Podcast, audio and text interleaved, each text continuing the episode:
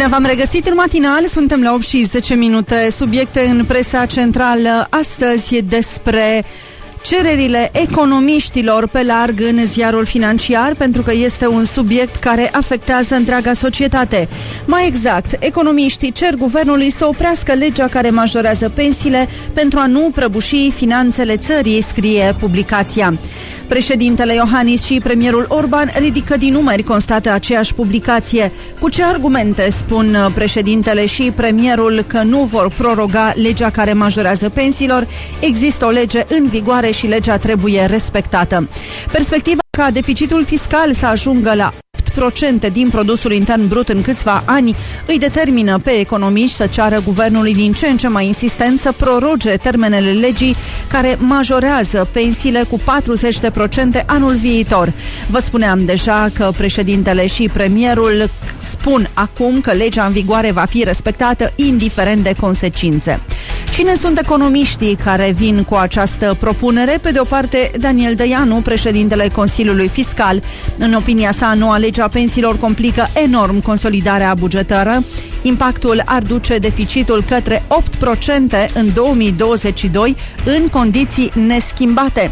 Iar Valentin Lazea, Spune și el că recalcularea pensiilor prevăzută pentru 2021 este o altă bombă cu fitil aprins și că ar duce încă un procent din PIB peste aritmetica pe care o facem la acest moment. Cum crește punctul de pensie etapizat și despre implicații scrie pe larg în această dimineață ziarul financiar. Pe g4media.ro totul despre anticipate într-o analiză semnată de Dan Tăpălagă.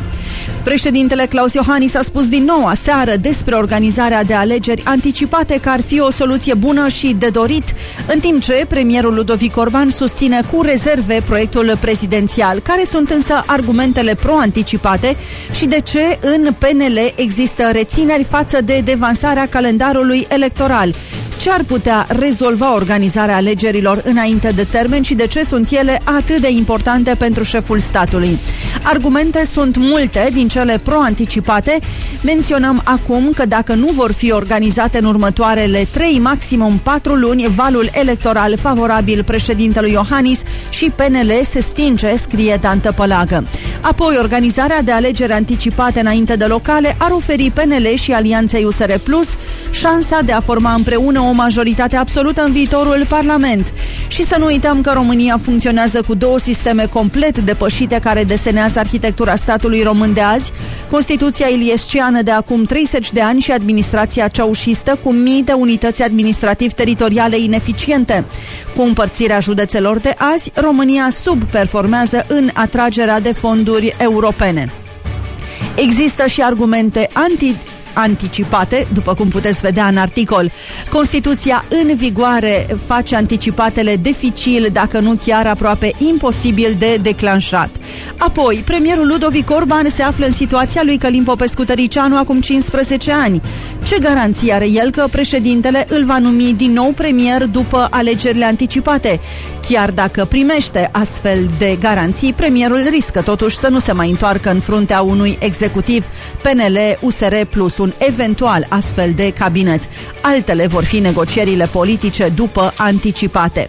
Și pentru ca alegerile anticipate să poată fi declanșate, evident trebuie să cadă guvernul. În concluzie, chiar dacă președintele vorbește tot mai apăsat despre nevoia de partid de anticipate, nu le va putea face fără premierul Orban, fără PNL și chiar o parte din PSD, adică de majoritatea parlamentară. Mai multe pe g4media.ro Adevărul scrie că magistrații sunt chemați să se pronunțe asupra viitorului justiției. Ministrul Cătălin Predoiu a demarat o consultare rapidă a tuturor magistraților din țară cu privire la teme importante, precum existența secției speciale sau pensionarea anticipată a judecătorilor și procurorilor. Și-au și început deja să sosească răspunsuri la minister. În fine, cum arată Magic Home Fundeni, casa clădită de 160.000 de oameni, puteți vedea pe pressone.ro. În 2017 începea una dintre cele mai mari campanii de donații din România cu scopul precis de a construi o casă pentru cazarea temporară a părinților care își însoțesc copiii bolnavi de cancer pe timpul tratamentului acestora. Împreună pentru Magic Home a reușit să atragă atenția peste 160.000 de români.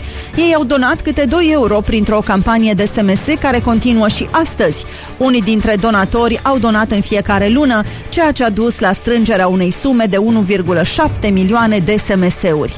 Casa se află pe strada Caisului în Dobroiești, județul Ilfov. Este în proximitatea Spitalului Fundeni. Infrastructura foarte proastă din zonă nu permite un transfer ușor către spital, dar lucrurile poate se vor rezolva în curând.